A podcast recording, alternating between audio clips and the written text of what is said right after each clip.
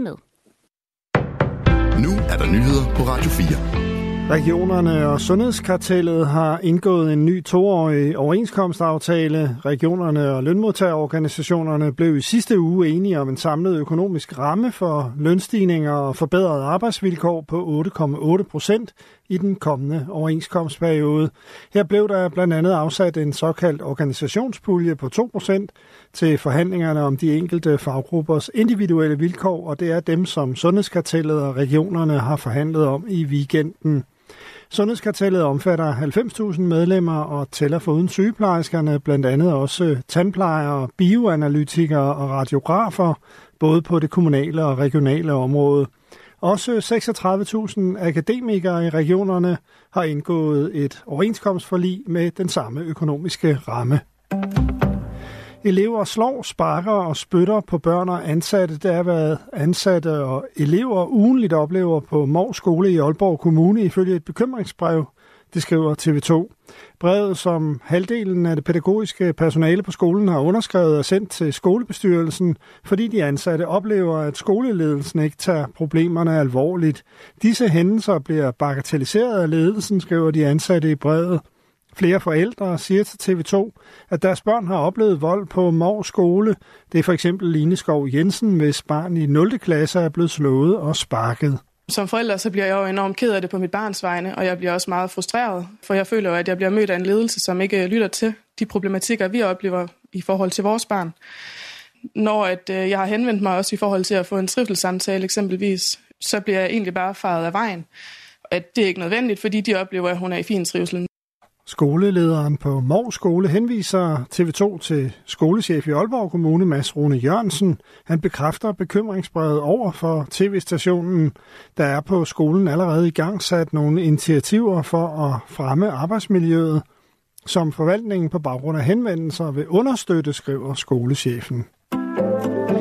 Israelske soldater har angiveligt inden for det seneste døgn dræbt over 30 bevæbnede palæstinenser omkring Gaza by og i den sydlige by Khan Yunis, det oplyser militæret ifølge Reuters.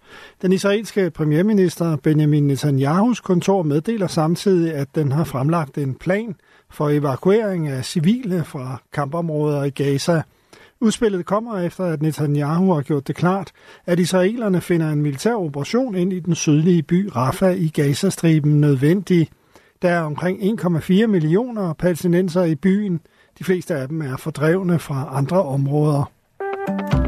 En række regeringsledere mødes i dag i Frankrigs hovedstad, hvor de skal diskutere krigen i Ukraine. Det oplyser det franske præsidentkontor. Asbjørn Møller fortæller. Vært for konferencen, der finder sted i Élysée-palæet i Paris, er Frankrigs præsident Emmanuel Macron. Ifølge præsidentkontoret deltager mindst 20 stats- og regeringschefer. Blandt deltagerne er Tysklands forbundskansler Olaf Scholz og Polens præsident Andrzej Duda, og også den danske statsminister Mette Frederiksen. På mødet får deltagerne mulighed for at genbekræfte deres sammenhold, oplyser præsidentkontoret.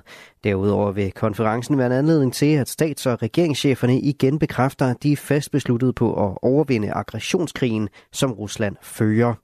Konferencen bliver åbnet af Ukraines præsident Volodymyr Zelensky. Han skal holde tale via en videoforbindelse. Norske piloter har registreret en voldsom stigning i antallet af GPS-forstyrrelser fra Rusland ved flyvninger i den nordlige del af landet. Det oplyser den nationale kommunikationsenhed i Norge, Nkom, ifølge avisen Dagens Næringsliv.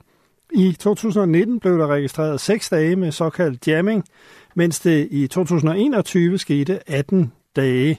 I 22 og 23 var der henholdsvis 122 og 294 dage med jamming – Begrebet jamming dækker over forstyrrelser af radiosignaler. En 39-årig kvinde er blevet tiltalt for at have efterladt sine marsvin uden mad og vand, så de døde. Hun er tiltalt for grov uforsvarlig behandling af marsvinene, som var hendes, det skriver TV2 Bornholm.